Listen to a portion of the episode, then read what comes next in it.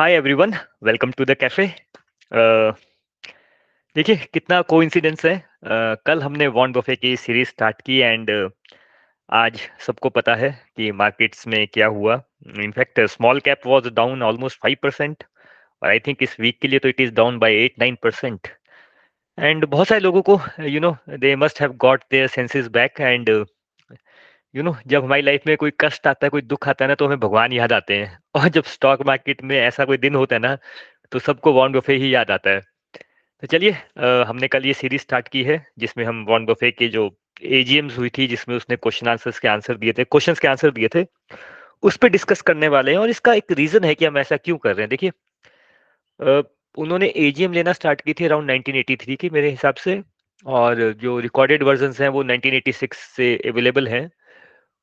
और जैसे से हम ये आ, हर साल के एजीएम को कवर करते जाएँगे यू विल ऑब्ज़र्व कि देखिए चाहे वो 1986 हो 1996 हो 2006 हो 2016 हो 2022 हो क्वेश्चन ऑलमोस्ट सेम ही रहते हैं सारे के सारे।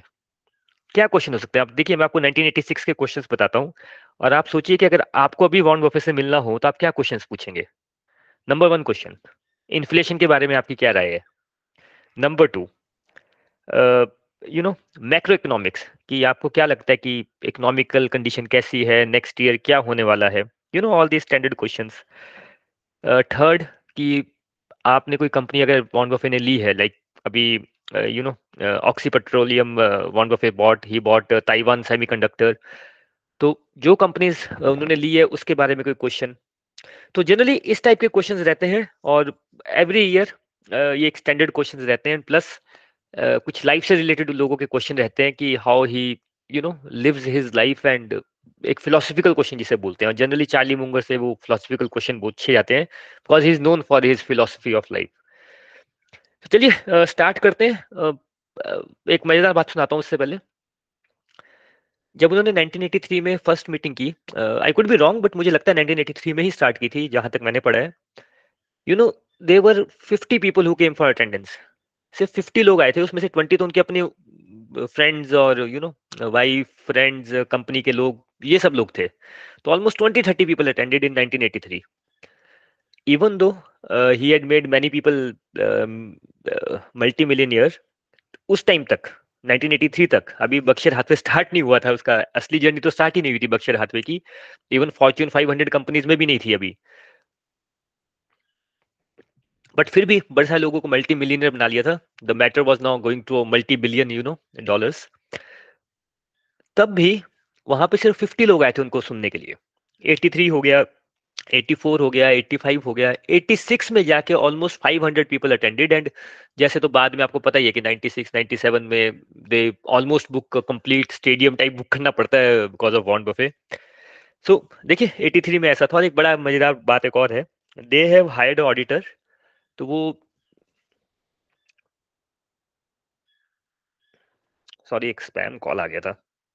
तो दे हैव हायर्ड ऑडिटर और वो बक्शर हाथवे के यू नो ऑडिट वाला वो देखता था डिपार्टमेंट देखता था। तो बक्शर हाथवे की मीटिंग थी आई थिंक 84 या 85 की, और उसको ड्यूटी दी थी गेट पे कि जो भी आएगा उसकी टिकट चेक करना। तो वो टिकट चेक कर रहा था, वॉन बफे आया उसने वॉन बफे से टिकट मांग ली कि, सर, आपका टिकट क्या है? देन ही रियलाइज़ हो ये वॉन बफे है। एंड देन वॉन बफे की वाइफ आई सूजी बफे, और वो भी सीधा जाने लगी तो उसको रोक लिया। बोले, मैम, आपका ticket. And she was like I am Susie Buffett Susie Buffett. So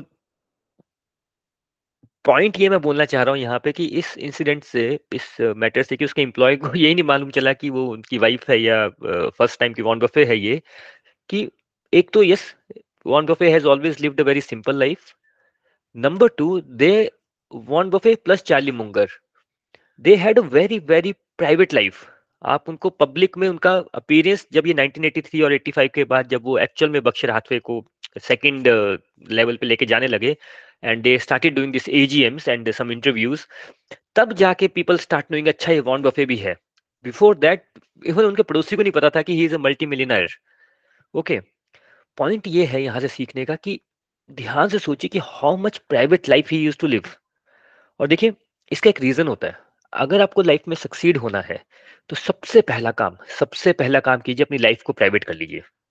आपको किसी को शोर मचा मचा के बताने की ज़रूरत नहीं है कि आप स्टॉक मार्केट में इन्वेस्ट कर रहे हैं वैल्यू इन्वेस्टिंग को पढ़ रहे हैं या अपने हेल्थ के ऊपर काम कर रहे हैं, कोई भी गोल अचीव कर रहे हैं। कहीं शोर मचाने की ज़रूरत नहीं है। आजकल क्या हो गया ना हम एक तो स्पेशल सोशल मीडिया की वजह से करते कुछ भी नहीं शोर पहले मचा देते हैं कि हम ऐसा कर रहे हैं वैसा कर रहे हैं राइट बट अगर आप ध्यान से सोचो अरे बचपन में भी हम करते थे आज भी बात सेम ही है। देखिए एट आवर्स हम स्लीप करते हैं। एट आवर्स आई एज्यूम आप काम करते हो अगर यूएस टाइमिंग में करते हो तो नाइन आवर्स होगा। तो नाइन प्लस एट कितना हो गया? सेवनटीन आवर्स तो आपके चले गए। दो तीन घंटे आपको डेली रूटीन में चाहिए यू you नो know, खाने के लिए अपना डेली ब्रश करने के लिए छोटा मोटा इधर उधर करने के लिए रेडी होने के लिए। थोड़ा सा रिलैक्स करने के लिए चलिए। दो तीन घंटे उसमें चले गए। अगर आप ट्रैवल करते हैं, मैं मिनिमम बोल देता हूँ कि एक डेढ़ घंटा ट्रैवल में लगा दिया। तो भाई नाइनटीन ट्वेंटी आवर्स तो आपके चले गए।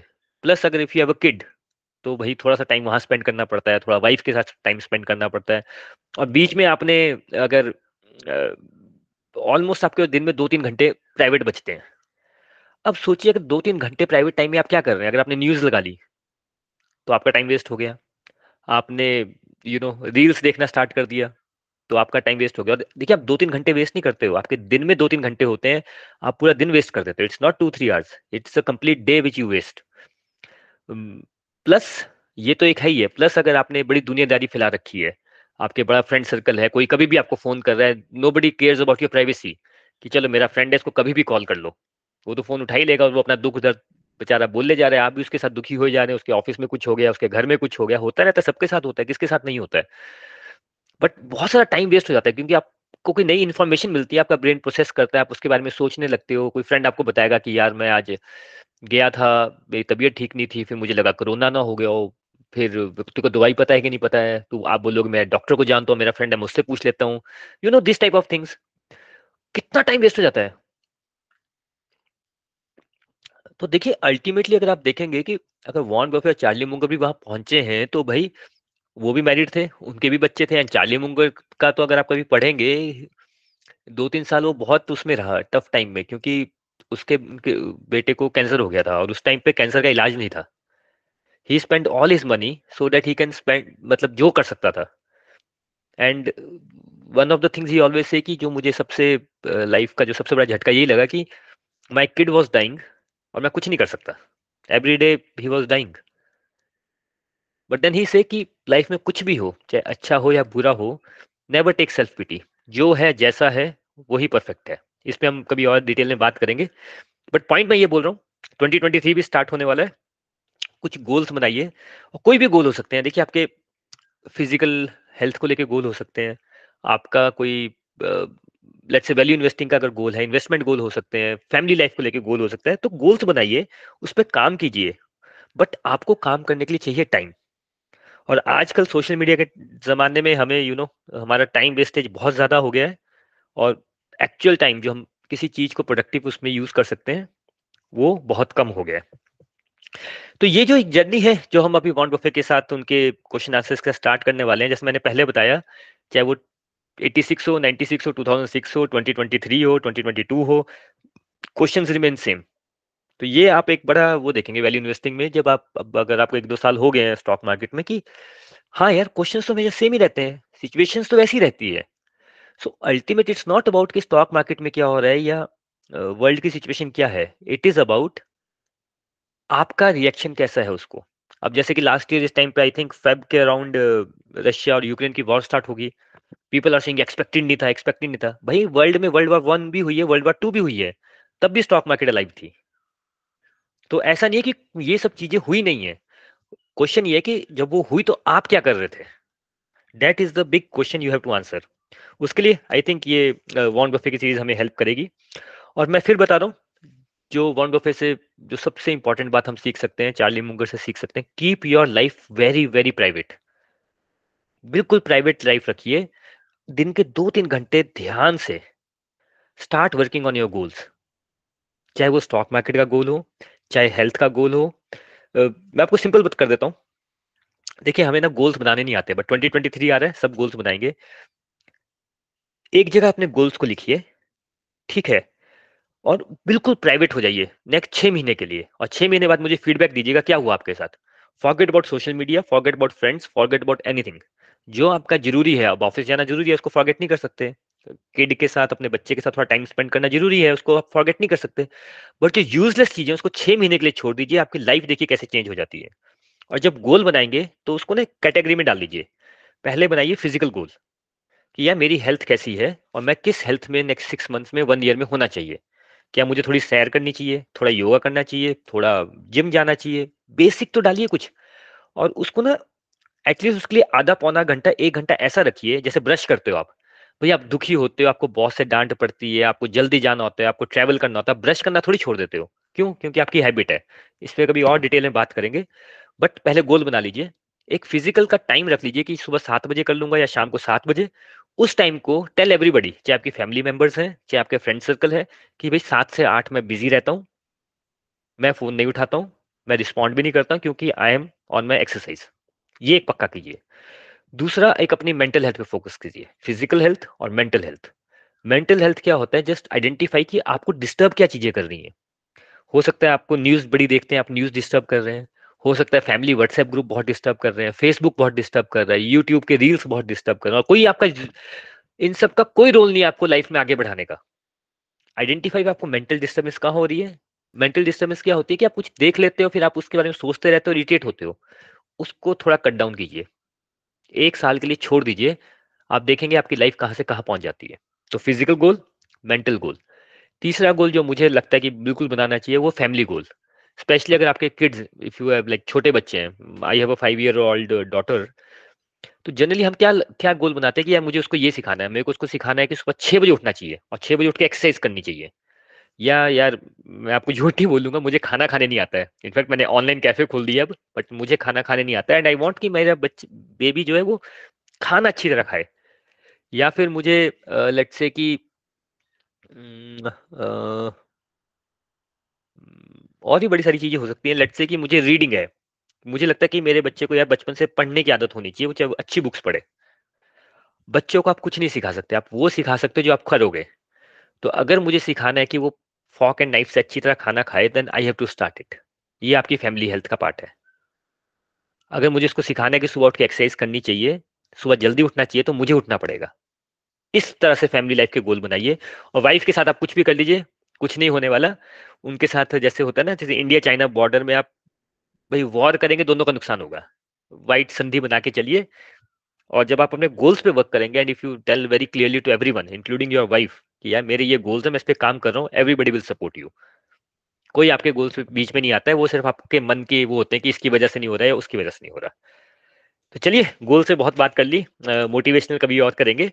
बट पॉइंट ये है कि ये जो लेटर्स है ना, जैसे हम पढ़ते जाएँगे, हमें स्टॉक मार्केट के बारे में मालूम चलेगा, हमें वैल्यू इन्वेस्टिंग के बारे में मालूम चलेगा प्लस हमें लाइफ कैसे जीनी है, इसके बारे में भी मालूम चलेगा। क्योंकि देखिए वॉन बफे का एक बड़ा अच्छा कोट है, वो सबको बताता है। जो क्वेश्चन इज़ कि आपको लाइफ कैसे जीनी है? ही सेज कि एक होता है इनर स्कोर कार्ड एक होता है outer score card outer score card ये होता है कि लोग मुझे कैसे जानते हैं। अब जैसे मेरा आउटर स्कोर कार्ड क्या है? कि अब आप लोग मुझे सुन रहे हैं, आप मुझे क्या नंबर्स देंगे? कि अच्छा इसको स्टॉक मार्केट के बारे में मे बी फिफ्टी परसेंट मालूम है। मेरे फ्रेंड्स क्या बोलेंगे? अभी अगर अभिषेक मेरा एक बड़ा अच्छा फ्रेंड है, वो सुन रहा होगा, बोलेगा, भाई, तेरा नॉलेज ठीक है। हाँ, लेकिन मेरे किसी और फ्रेंड को मैंने अभी लास्ट वीक की बात कर रहा था मैं उससे मैंने कहा स्टॉक मार्केट का भाई देख ले तेरे को भी ठीक रहेगा। वो बोले भाई दुनिया में हर बंदा स्टॉक के बारे में बात कर रहा है तू नया क्या बता रहा है मेरे को? मैंने कहा ठीक है। तो these are all outer scorecard कि लोग मेरे बारे में क्या सोच रहे हैं मुझे कितने मार्क्स दे रहे हैं। एक होता है इनर स्कोर कार्ड कि मैं अपने बारे में क्या सोचता हूँ। तो हमेशा ये इस पे वर्क कीजिए कि आपका इनर स्कोर कार्ड क्या बोल रहा है। जैसा आपका पोटेंशियल है आप उतना कर रहे हैं कि नहीं कर रहे हैं। तो वॉन बफे क्या एग्ज़ाम्पल देता है? कि लेट से आपकी डॉटर है या आपकी वाइफ है, आप क्या चाहते हैं? कि आप सबसे बेस्ट हस्बैंड हैं, सबसे सॉरी क्या आपको क्या लगता है कि आपको पता है? या मैं मैं अपनी बात कर लेता हूँ, चलिए मैं उनके क्वेश्चन का, जो उसका क्वेश्चन है, ये है कि मुझे क्या लगता है कि मैं सबसे बेस्ट फादर हूँ, सबसे बेस्ट हस्बैंड हूँ या नहीं? और हो सकता है कि मुझे लगता है कि मैं सबसे बेस्ट फादर हूँ मेरा इनर स्कोर कार्ड बोल रहे हैं। मैं सबसे अच्छा हस्बैंड हूँ। मेरी वाइफ को लगता है कि सबसे घटिया है। और मेरे बेटी को लगता है कि मेरे फादर बेकार है। वैसे सब बच्चों को ऐसा ही लगता है, उनके फादर बेकार है। बट अगेन हाइपोथेटिकल क्वेश्चन ये बेटर है आपके लिए? या सेकंड थिंग कि आपको अंदर से तो पता है कि यार नहीं यार, आप ना अच्छे हस्बैंड हैं, ना अच्छे फादर हैं, लेकिन आपकी बेटी सोचती है कि आप अच्छे फादर हैं, आपकी वाइफ सोचती है आप बेस्ट हस्बैंड है वर्ल्ड के। कौन सा बेटर है? और लाइफ में यही क्वेश्चन आएगा कि लोग क्या सोच रहे हैं? आपकी फैमिली क्या सोच रही है? या आप अंदर से वैसे हैं कि नहीं है? और सेकंड है कि आपको बनना है कि नहीं बनना है वैसा? तो अपने इनर स्कोर कार्ड पे हमेशा वर्क कीजिए आउटर स्कोर कार्ड को छोड़ दीजिए लाइफ में अच्छा रहेगा। अगेन मेरी वर्डिंग नहीं है वॉन बफे की वर्डिंग है। चलिए, अब लेटर्स पे स्टार्ट करते हैं, जो हमारा मेन फोकस है। बड़ी सारी बातें होगी मेरे को लगा थोड़ी फिलोसफी बात कर लेते हैं, क्योंकि 1986 से हम ये लेटर स्टार्ट कर रहे हैं और बड़े सारे लेटर्स को पढ़ेंगे। और फिलोसफी भी बहुत सारी डिस्कस होगी लाइफ चेंजिंग हम डिस्कशंस करेंगे इसके ऊपर। बट अल्टीमेट कभी आपने सोचा कि लोग वॉन्ट बफे को इतना फॉलो क्यों करते हैं? चार्ली मुंगर को फॉलो क्यों करते हैं? स्टॉक मार्केट के लिए? नहीं नहीं नहीं। इट्स स्टॉक मार्केट तो पार्ट है ही है उसका। बट प्लस लाइफ की फिलोसफी के लिए। कि भाई how to live a better life ultimately आप लाइफ में चाहते क्या? अगर आप स्टॉक मार्केट में पैसा कमाना चाहते हैं अभी और डिटेल में जाइए, पैसा क्यों कमाना चाहते हैं? ठीक है शो ऑफ़ करने के लिए एक अच्छी, पैसे हो जाएँगे, थोड़ी अच्छी गाड़ी खरीद लेंगे अच्छा फ्लैट ले लेंगे, उसके बाद क्या? Ultimately you want to be in a better place जहाँ पे आप आज हैं, या आपको फाइनेंशियल इंडिपेंडेंस चाहिए। और क्या रीजन हो सकता है? तो किसी भी चीज़ का करने का रीजन अल्टीमेट ये होता है कि you want to lead a better life तो जब हम ये वॉन्ट बफे के लेटर्स पढ़ेंगे तो लोग उनको इतना फॉलो इसलिए करते हैं बिकॉज़ ही वैल्यू इन्वेस्टिंग की तो पार्ट है ही है। That is twenty five percent of the thing but seventy five percent of the things are related to your life चलिए अब तो मैं बिल्कुल टाइम वेस्ट नहीं करूँगा। 1986 पे चलते हैं। uh, मैं तीन साल का था वैसे 1986 में। पहले अंडरस्टैंड करते हैं कंटेक्स्ट क्या है 1986 में क्या क्या हो रहा था। देखिए 1986 में पहला पॉइंट इन्फ्लेशन यूएस का इन्फ्लेशन रेट था टू परसेंट इसको माइंड में बिठा लीजिए 1986 में यूएस का इन्फ्लेशन रेट था टू परसेंट आज की डेट में यूएस का इन्फ्लेशन रेट मोटा मोटी टेन परसेंट है। ये थोड़ा याद रखिएगा। ठीक है? 1985-86 में आ, मैंने कुछ लिख के रखा है मैं भूल गया कि मैंने क्या लिखा है। चलिए इसको छोड़ देते हैं। ट्वेंटी सिक्स और फोर्टीन लिखा है मुझे याद नहीं है क्या लिखा है मैंने। हाँ 1985 में जो वहाँ का एस एंड पी है यूएस का जो स्टॉक एक्सचेंज है 85 में 26 परसेंट रिटर्न दिया था और 86 सॉरी 85 में 26 परसेंट रिटर्न दिया था और 86 में 14 परसेंट यानी कि दो साल में जब उन्होंने 86 की एजीएम ली तो ऑलमोस्ट 40 परसेंट सोचिए सेंसेक्स 40 परसेंट ऊपर हो गया था। सेंसेक्स आज दो परसेंट नीचे है, लोगों की यू नो हवा निकल गई है। यहाँ पे जब ये मीटिंग हो रही थी तो सेंसेक्स ऑलरेडी 40 परसेंट राइज कर चुका था दो साल में and people were like you know जब बुल मार्केट आती है, जैसे इंडिया में दो साल में है तो हर बंदा आ जाता है। आपका दोस्त भी स्टॉक मार्केट में होगा, पड़ोसी भी होगा एसआईपी भी होंगे टीआईपी भी होगा, सब कुछ होना स्टार्ट हो जाएगा। एड भी आना स्टार्ट आ जाएगी कि म्यूचुअल फंड सही है बस म्यूचुअल फंड पे लगाओ, ऐसा करो, वैसा करो you know all those bullshit so वो सब चीज़ें हो रही थी यूएस में। इन्फ्लेशन टू परसेंट था। सबसे इंपॉर्टेंट उस टाइम पे जापान देखिए जापान में, याद रखिएगा 1982 में, मैं पैदा भी नहीं हुआ था 1983 में पैदा हुआ था। 1982 में जापान का जो निकी है it was eight seven thousand numbers को याद रखिएगा। निकी 82 में सेवन थाउज़ेंड था। 86 में फोर इयर्स में it went to twenty six thousand four times हो गया था। और 89 में जब उसने पीक किया तो थर्टी सेवन थाउज़ेंड सोचिए 82 से 89 के बीच में इट वेंट फाइव टाइम्स अगर नेकी फाइव टाइम्स हो गया तो जो अंडरलाइन स्टॉक्स हैं, वो सोचिए कहाँ तक पहुँची होंगे। अभी इंडिया का कंपेयर कर लेते हैं कि जब दो साल पहले कोविड आया था मेन कोविड जब आया था तो आई थिंक आठ हज़ार, नौ हज़ार निफ्टी ने टच किया था। अभी निफ्टी टू टाइम्स हुआ है। Some of the stocks had gone hundred times A group stocks उसके बारे में तो बात करने का मतलब ही नहीं है। They have gone like hundred times क्या क्या बोल सकते हैं? तो वैसा जब हेडलाइन सेंसेक्स सोचे, अभी टू टाइम्स हुआ अगर फाइव टाइम्स हो जाए तो स्टॉक्स कहाँ पहुँच जाएँगे? निफ्टी एक लाख पे हो जाए तो स्टॉक्स कहाँ पहुँच जाएँगे? तो वो जापान में चल रहा था। 89 में उन्होंने पीक किया था। 86 में ऑलमोस्ट फोर टाइम्स हो गया था। और कंटेक्स के लिए बता देता हूँ। लोग बोलते हैं हमेशा स्टॉक मार्केट में पैसे लगाओ। 89 82 में 7000 था 89 में 37000 था, उसके बाद 2012 यानी कि ऑलमोस्ट ट्वेंटी थ्री ईयर्स बाद 2012 में 8000 था, आज की डेट में अभी भी छब्बीस हज़ार है 89 में जो पहुँचा था, आज तक नहीं पहुँचा है। इनफैक्ट 86 का नंबर और 2023 का नंबर एक ही है। अगर आपने जापान में पैसे लगाए होते 20 1986 में तो अभी भी आप सेम पैसे पे होते आफ्टर सो मेनी ईयर्स और उसका एक रीजन है maybe after thirty years also तीस साल हो गए इस बात को। अगर आप एटीज में नाइन्टीज में याद करेंगे तो Japan was the booming economy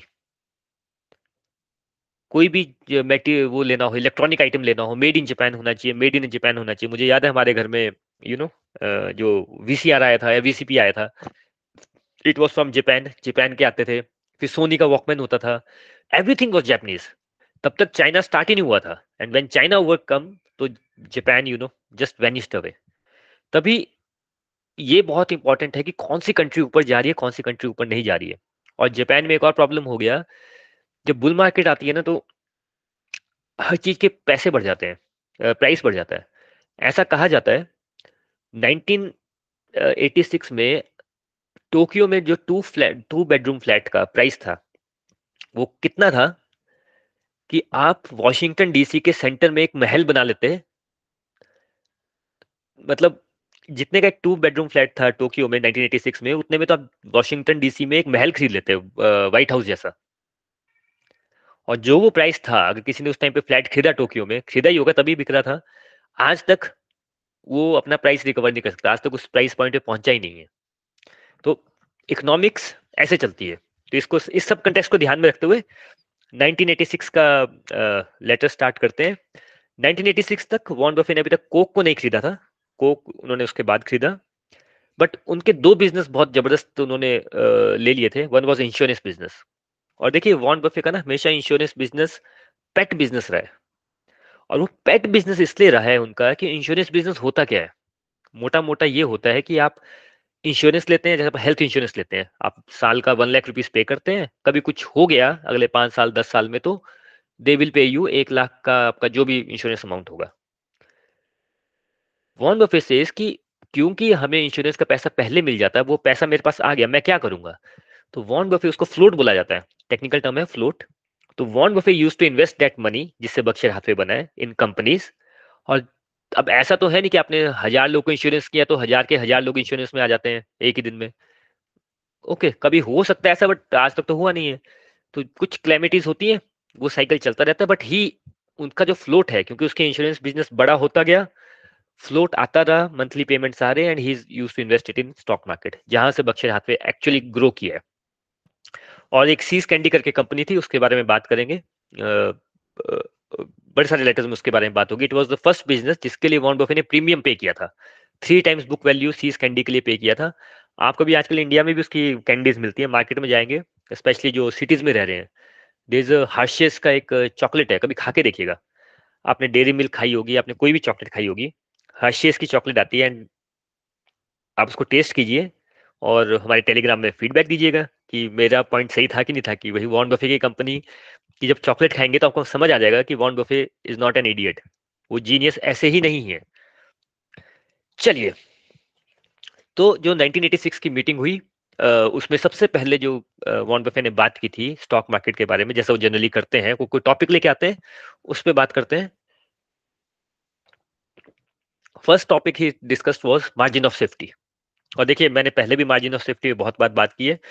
तो अगेन मार्जिन ऑफ़ सेफ्टी का वट ही सेड वाज कि मीनिंग ये होता है कि अगर किसी स्टॉक का प्राइस आपको पता है हंड्रेड रुपीज़ है तो इसका मतलब ये नहीं है कि आपको उसको नाइन्टी फाइव रुपीज़ में खरीदना, अगर आपको लगता है कि मार्केट नीचे है या स्टॉक प्राइस अंडर वैल्यूड है ninety five ninety seven rupees का तो खरीद लो। मार्जिन ऑफ़ सेफ्टी का मीनिंग होता है कि अगर हंड्रेड रुपीज़ की चीज़ और आपको फिफ्टी रुपीज़ में मिल रही है एंड यू नो कि उसकी वैल्यू हंड्रेड रुपीज़ और आपको फिफ्टी फिफ्टी फाइव में मिल रही है then buy it have a margin of safety of at least twenty five to thirty percent जैसा कि आप जब पूरा साल हम शॉपिंग नहीं करते बट वेट करते हैं कि अमेजन की you know big Diwali sale होगी या कोई सेल होगी, उसमें जाएँगे और उसमें खरीदेंगे। मैंने अभी दिवाली में वैक्यूम क्लीनर लिया। तो एंड इनफैक्ट मैं रिकमेंड करूँगा फिलिप्स का एक वैक्यूम क्लीनर आता है इट्स वेरी नाइस मैं उसके बाद उसको दोबारा से ढूंढ रहा था I have to send it to somebody in fact अपने ब्रदर को भेजना था बट वो एट थाउज़ेंड नाइन थाउज़ेंड का आता है ब्लू कलर का and I got it for I think six thousand rupees so I know कि यार वो वैक्यूम क्लीनर इतना ज़बरदस्त है, और सिक्स थाउज़ेंड रुपीज़ में वो it's a steal that is value investing और ये हम इंडियंस तो करते करते हैं, आप फीमेल से पूछिए, जो दुकान में वो बार्गेनिंग करते हैं, वो क्या है? वो वैल्यू इन्वेस्टिंग है सारी की सारी। वैल्यू इन्वेस्टिंग कोई, वो एवरेज पे चढ़ना थोड़ी है। इसकी वैल्यू कितनी है? उसको आप सस्ते में खरीद रहे हैं। एज सिंपल एज दिस बस स्टॉक मार्केट में हम भूल जाते हैं, क्योंकि हम बुल मार्केट में आते हैं और अगर सौ रुपए की चीज़ हो हम उसको दो सौ रुपए में खरीदते हैं। हम यही काम करते हैं। राइट और जो एग्ज़ाम्पल हमेशा देते हैं कि वैल्यू इन्वेस्टिंग का, देखिए प्रिंसिपल ये क्यों है ज़रूरी लाइफ में?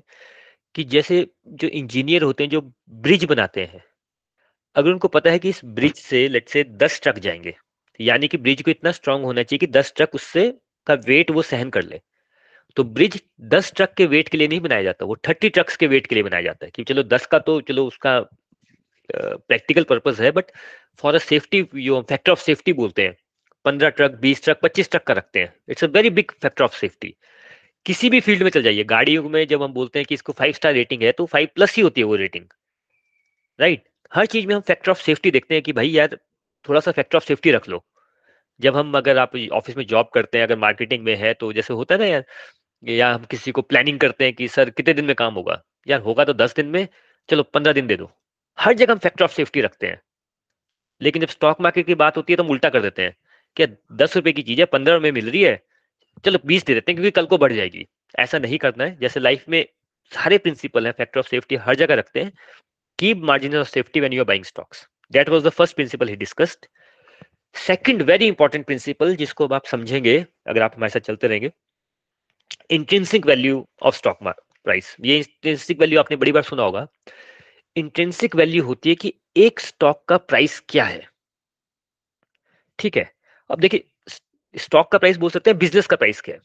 पहला आता है बिज़नेस का प्राइस क्या है बिज़नेस का प्राइस है स्टॉक का price one and same thing देखिए, मैं आपको एग्जांपल देता हूँ कि इंटरेस्टिंग वैल्यू क्या होती है। लेट से कि एक एग्जांपल लेते हैं कि चलिए, एक कंपनी है लेट से मेरी कंपनी है। मैं क्या करता हूँ, मैं ना बॉटल बनाता हूँ प्लास्टिक की बॉटल बनाता हूँ। सिंपल सा बिज़नेस है मेरा। प्लास्टिक की बॉटल बनाता हूँ। मैं क्या करता हूँ हंड्रेड करोड़ का रॉ मटेरियल लेता हूँ, साल में। हंड्रेड करोड़ मेरा रॉ मटेरियल का कॉस्ट आता है उसको प्रोसेस करता हूँ फैक्ट्री वैक्ट्री लगाई है, बिजली बिजली खर्चा करके दस करोड़ रुपए उस पर पूरा खर्चा होता है मेरा। दस करोड़ इंप्लॉय का खर्चा, ये, वो करके, सब कुछ करके सारी कॉस्ट मिला के मेरे को वन फिफ्टी करोड़ का उसका वो बनता है। पूरा कॉस्ट आ जाता है hundred crore raw material fifty crore मतलब इंप्लॉय कॉस्ट इंटरेस्ट ये बिजली का खर्चा, पानी का खर्चा मशीन का खर्चा एवरीथिंग मिला के।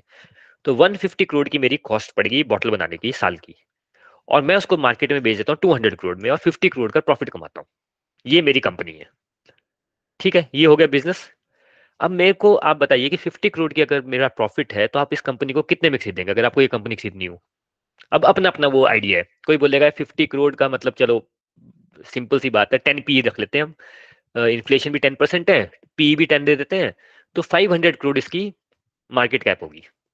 या इसका सेल प्राइस हो गया, यानी जो कंपनी पचास करोड़ का प्रॉफिट दे रही है सिंपल सी कंपनी वो पाँच सौ करोड़ का उसका सेल प्राइस बनता है। बेसिक ये हो गया आपका intrinsic value but Warren Buffett ने क्या बोला कि ये तो है जो टेंजिबल है, ये जो आप कैलकुलेट कर सकते हैं। एक होती है इंटेंजिबल वैल्यू जिसके लिए आपको दिमाग लगाना पड़ता है। पचास करोड़ मेरा प्रॉफिट है, पाँच सौ करोड़ में आप कंपनी खरीद रहे हैं। अभी कल न्यूज़ आ जाती है एक कि मुझे कोक से कॉन्ट्रैक्ट मिल गया कि कोक ने बोला कि भाई वरुण, अब मेरी फैक्ट्री को मैं तुम्हें हज़ार करोड़ का कॉन्ट्रैक्ट देता हूँ, तुम्हें हज़ार करोड़ की बॉटल बनानी है। मैंने कहा, ठीक है, मैं आठ सौ करोड़ का लोन ले लूँगा, एक यू नो और ज़्यादा रॉ मटेरियल खरीदूँगा, थोड़ी फैक्ट्री लगाऊँगा, एक दो साल बाद यू नो अगर आपने हज़ार करोड़ का कॉन्ट्रैक्ट दिया तो पहले मैं सौ करोड़ का रॉ मटेरियल लेता था, मैं हज़ार करोड़ का ले रहा हूँ। पहले मैं दो सौ करोड़ में बेचता था, मैं दो हज़ार करोड़ में बेचूँगा, पहले पचास करोड़ प्रॉफिट था, पाँच सौ करोड़ प्रॉफिट होगा। अब बताइए, एक ऑर्डर मिलने से दो साल के अंदर जो मेरा प्रॉफिट टेन टाइम्स हो सकता है, ये जो मेरी वैल्यू है, अब ये ऑर्डर मेरे को भी मिल सकता है, किसी और को भी मिल सकता है बट ये जो इंटेंजिबल है, जिसको अभी आप जब आप बिज़नेस को एनालाइज कर दें कि दो साल बाद इसके साथ क्या हो सकता है दैट इज़ इंटेंजिबल वैल्यू तो इंट्रेसिक वैल्यू होती है एक, जो बिज़नेस आपका अभी है टेंजिबल प्लस इंटेंजिबल जो आपको दिमाग लगाना पड़ेगा, पूरा पढ़ के या मैनेजमेंट क्या कर रही है, या उनका थॉट प्रोसेस क्या अगले दस साल के लिए उसकी इंटेंजिबल वैल्यू क्या है। And that is where your intrinsic value of a stock comes तो एक है जो आप बिल्कुल कैलकुलेशन करते हो स्क्रीनर पे जाते हो यू नो पी रेशो क्या है सेल्स क्या है, ये क्या है, वो क्या है, वो करते हो प्लस उसकी इंटेंजिबल वैल्यू क्या है।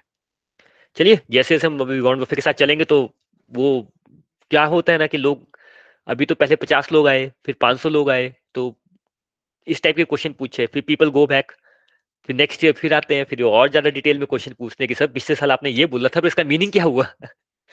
उसके बारे में चलिए और बात करेंगे। थर्ड क्वेश्चन तो आप देखिए उस टाइम पे का क्वेश्चन है जब इन्फ्लेशन रेट यूएसए में टू परसेंट था। आज की डेट में टेन परसेंट है। आज भी हम वरीड है 1986 में भी वरीड थे। तो वॉन बफे से पूछा था कि इन्फ्लेशन के लिए आपके थॉट्स क्या हैं? वॉन बफे सेड कि उनको लगता है कि उस टाइम पे जो इन्फ्लेशन है ना it's not a economic problem ठीक है, जैसे हम पढ़ते हैं कि फेड ने बहुत मनी प्रिंट कर दी है कोविड के वजह से बड़े सारे you know trillion dollar cheques काटे गए और दिस एंड दैट है, इसकी वजह से इन्फ्लेशन हो गया, ऐसा वैसा। अदर रीजन भी हैं कि प्रोडक्टिविटी बहुत बढ़ गई है। देखिए प्रोडक्टिविटी बढ़ने का मीनिंग ये है कि पहले मैं लेट्स से कि मैं एक आर्किटेक्ट हूँ और मेरा बिल्डिंग बन रही है let's say you know US में। आर्किटेक्ट मैं ये इंडिया में हूँ।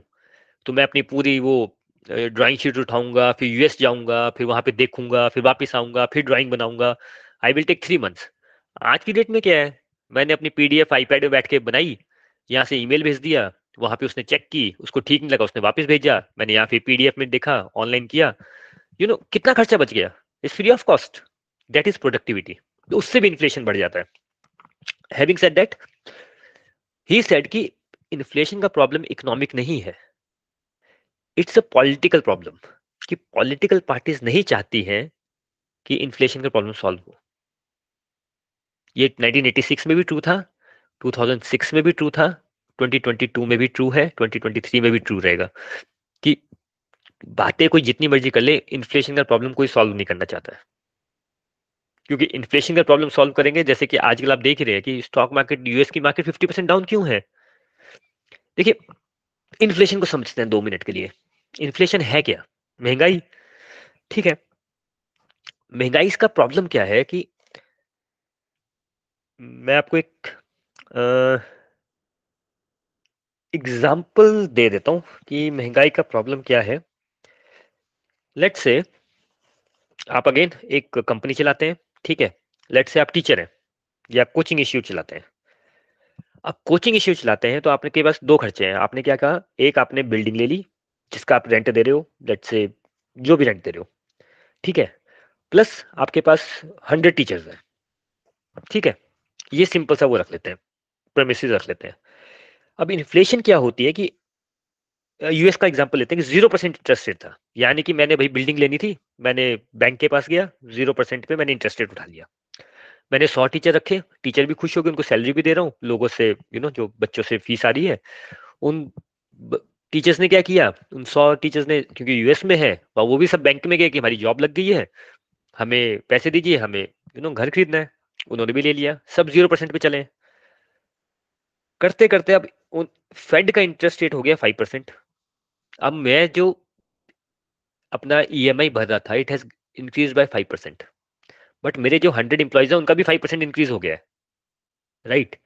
सबका जब five five five percent increase हो गया अगर आप फैक्ट्री चला रहे हैं तो आपका रॉ मटेरियल जो आप ले रहे हैं उसका भी फाइव परसेंट इंक्रीज हो गया। उसका जिस ट्रांसपोर्ट कर रहे हैं उसका भी फाइव परसेंट जहाँ पे जिसने पैसा उधार लिया वहाँ पे five percent interest rate increase हो गया।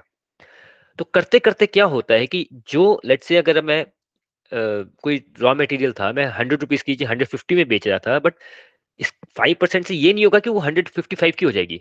क्योंकि बीच में बड़े सारे लोग इन्वॉल्व होते हैं सप्लाई चेन जिसे बोलते हैं बड़े सारे लोग इन्वॉल्व होते हैं वो हंड्रेड फिफ्टी की जगह टू हंड्रेड हो जाएगा। तो क्यूमुलेटिव इफ़ेक्ट वो फिफ्टी परसेंट आ जाता है इन्फ्लेशन का। ओके तो जब इन्फ्लेशन बढ़ती है तो सबसे आसान तरीका होता है इसको कंट्रोल करने का, जो गवर्नमेंट करती है, वो इंटरेस्ट रेट बढ़ा देती है। तो यूएस यही कर रहे हैं टेन परसेंट इन्फ्लेशन है फाइव परसेंट वो पहुँच गए हैं। इंडिया में inflation is running I think thirteen fourteen percent है। ऑफिशियल फिगर भी इसके आसपास ही है बट चलिए, लोगों को जो भी लगता हो। और हमारा इंटरेस्ट रेट अभी भी इससे I think six seven eight percent के आसपास चल रहा है। It has to go to eleven twelve percent नहीं तो इंडिया में बहुत बड़ी प्रॉब्लम हो जाएगी। अब आप सोचिए, आप एट परसेंट आपने होम लोन दे रखे हैं और आप ई e दे रहे हैं लेट से चालीस हज़ार रुपये अगर ये ट्वेल्व परसेंट हो जाता है तो आपकी ई कितनी हो जाएगी? कैलकुलेट कीजिए। ज़्यादा नहीं तो फिफ्टी फाइव थाउज़ेंड तो ही जाएगी। कोई बैंक वाला होगा, वो कैलकुलेट कर देगा। बट अगेन तो होता क्या है कि इंटरेस्ट रेट से आपका तो बड़ा ही बड़ा जो पूरा का पूरा साइकिल है, पूरा का पूरा जो लोग इन्वॉल्व है, ठीक है? उस सबका इंटरेस्ट रेट बढ़ जाता है तो जो क्यूमुलेटिव इफ़ेक्ट आता है, वो बहुत ज़्यादा आता है। अब इंटरेस्ट रेट का इफ़ेक्ट मैं आपको बता देता हूँ। मैं तीन साल पहले, चार साल पहले आई थिंक कोविड से पहले गोवा गया था। गोवा तो जाते रहते थे पहले, अब बड़े महँगाई हो गई है। तीन हज़ार की टिकट थी। मेरी फैमिली में तीन लोग हैं तो नौ हज़ार की टिकट आई। होटल वोटल लिया, वहाँ पे घूमे फिरे, खाया पिया फिफ्टी थाउज़ेंड में पूरा पैकेज हो गया। आज की डेट में गोवा की टिकट कितने की है? टेन थाउज़ेंड थी थे टेन थाउज़ेंड पहुँच गई है। जो उस टाइम पे रहने का खर्चा था, वो पहले कम था, आज hotel I have become very expensive ठीक है खाना पीना यू नो एक्सपेंसिव हो गया है। जब हर चीज़ एक्सपेंसिव होगी है तो जो मैं फिफ्टी थाउज़ेंड में जो मेरा पिछला पैकेज बना था, वो अब एक लाख रुपए हो गया है। अब मेरी सैलरी तो डबल हुई नहीं है। बिग थिंग तो होता क्या है इन्फ्लेशन से? और जब इंटरेस्ट रेट बढ़ता है तो जब हर चीज़ आपको महँगी लगना स्टार्ट हो जाती है तो आपके माइंड में एक नेगेटिविटी आ जाती है। नेगेटिविटी क्या आती है कि अगर आपने सोचा था कि यार मेरे पास एक गाड़ी है, मैं गाड़ी रिप्लेस कर लूँगा, मैं पच्चीस लाख की गाड़ी रखूँगा, पंद्रह लाख वाली गाड़ी से बोर हो गया।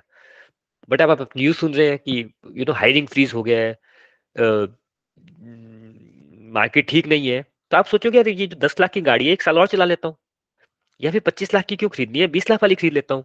जब अगले साल खरीद लेंगे, नहीं यार जब टाइम ठीक आएगा। हर व्यक्ति ये सोचना स्टार्ट कर देता है। इसी के लिए जब इन्फ्लेशन बढ़ रहा है तो अगर आपको क्या लग रहा है कि टेस्ला का प्राइस सेवेंटी परसेंट डाउन क्यों है? अगर आप यूएस में रहते हैं भाई अगर आपके पास को लग रहा है कि हायरिंग फ्रीज है या प्रॉब्लम होने वाला है इन्फ्लेशन से आप स्ट्रगल कर रहे हैं, महँगाई से स्ट्रगल कर रहे हैं तो आप जाके टेस्ला क्यों खरीदेंगे? दैट इज़ वाई सबसे पहला जो इफ़ेक्ट होता है इन्फ्लेशन का, वो गाड़ियों पे होता है, कि लोग थोड़ा गाड़ी कम कर लेते हैं। कॉलेज बच्चे you know K T Ms and Yamahas and Bullets हर जगह चल रही थी। द मोमेंट इंडिया को ये अंडरस्टैंड होगा कि इन्फ्लेशन भाई बढ़ गया है और खर्चा बहुत हो रहा है, सबसे पहला बोलेगा व्यक्ति की यार बुलेट थोड़े एक साल बाद ले लेते हैं, थोड़ी सी कम वाली गाड़ी ले लेते हैं जो यू नो माइलेज ज़्यादा देती है। आपको क्या लगता है स्प्लेंडर इंडिया की सबसे ज़्यादा बिकने वाला मोटरसाइकिल क्यों है? उसकी माइलेज सबसे ज़्यादा है। भाई, हमें लगता है कि पहले होता होगा, पहले नहीं होता था। भाई, अगर आज की डेट में आपको पेट्रोल लग रहा है, अगर पेट्रोल वन फिफ्टी रुपीज़ का हो जाए तो हंड्रेड रुपीज़ अभी भी दे रहे हैं आप। तो लोग बोलेंगे ना, कॉलेज में तो आप बोलेंगे बोलेंगे, यार नहीं स्प्लेंडर ले लेता हूँ, काय को इतना खर्चा करना है? तो ये क्वेश्चन था but what want Buffett told in that time कि he is very worried about inflation 86 की बात बता रहा हूँ कि ही सेड कि he is very worried about inflation he is very worried about कि जो जापान में इन्फ्लेशन दिख रहा है कि भाई आप, इतनी महँगाई हो गई है जापान में कि दो रूम का फ्लैट का जो प्राइस है उसमें आप एक यू नो वॉशिंगटन में पूरा महल खरीद सकते हैं व्हाइट हाउस जैसा। तो what he did was again ये उनकी जो बाद में उन्होंने अप्रोच ली, उससे एकदम पहले उनकी अप्रोच ये नहीं थी। He had sold all his non core holdings जो उनके पास स्टॉक थे, उन्होंने सारे he has sold everything and he was sitting on cash in cash in 1986 anticipating की ये इन्फ्लेशन की वजह से पंगा होने वाला है। Okay number one number two उनकी जो कोर होल्डिंग थी इंश्योरेंस था, ये सीज कैंडी बिज़नेस था तो तीन चार बिज़नेस थे, उसको छोड़ के they have sold everything and they were sitting on cash See's Candy का हम बाद में वैसे चर्चा करेंगे बट जब भी इन्फ्लेशन की बात आती है तो हमेशा सीज कैंडी की बात आती है कि सीज कैंडी मेक्स चॉकलेट्स और दे से कि चॉकलेट बनाने के लिए इनको लगते हैं दस रुपए, बेचते वो हंड्रेड रुपीज़ में। और अगर महँगाई बढ़ रही है लेट से टेन परसेंट से तो See's Candy will increase their price उनका कस्टमर कहीं नहीं जाने वाला। ये ऐसा क्यों है? इसके बारे में कभी और चर्चा करेंगे। लास्ट क्वेश्चन उनसे पूछा गया था कि आपको क्या लगता है नेक्स्ट ईयर इकोनॉमिक्स में क्या होने वाला है? वर्ल्ड की इकोनॉमी कहा जाने वाली है? And he said we don't care और कोई फोरकास्ट नहीं कर सकता बिकॉज़ अगले साल क्या होने वाला है, इसको फोरकास्ट करना इज़ यूजलेस जो जो चीज़ यूजलेस है, उसमें हम टाइम वेस्ट करते ही नहीं है। और जितने लोग ये न्यूज़ चैनल वाले हैं या इकोनॉमिस्ट हैं, वो और एस्ट्रोलॉजर में कोई फ़र्क नहीं है। सब 50 50 परसेंट राइट होते हैं। कभी राइट भी हो सकते हैं रॉन्ग भी हो सकते हैं but it's a useless thing to forecast the best thing you can do is to find a business जो कि अपने इंटरेस्टिक वैल्यू से कम में बिक रहा है और अगर इन्फ्लेशन ज़्यादा होगी तो इट विल रिकवर इट इस पर हम बाद में बात करेंगे, वो नेक्स्ट ईयर के उसमें आ जाएगा पेपर लेटर्स में। But he says we don't make any economic forecast कि अगले साल क्या होने वाला है। वी जस्ट फोकस ऑन की बेस्ट कंपनी हमारे पास है कि नहीं है. और लास्ट में uh, उनसे आई थिंक uh, चलिए आई थिंक वो नेक्स्ट लेटर में कवर करेंगे। आज के लिए मेरे को लगता है बहुत लंबा हो गया। तो ये 1986 का लेटर था और ऐसा ऐसा करते करते हम वॉन बफे के लेटर्स को पढ़ेंगे। We will learn value investing we will learn about stock markets and we will learn about how to live a beautiful life चलिए, आज के लिए इतना रखता हूँ। Thanks for dropping in our cafe thank you so much have a very good day thank you bye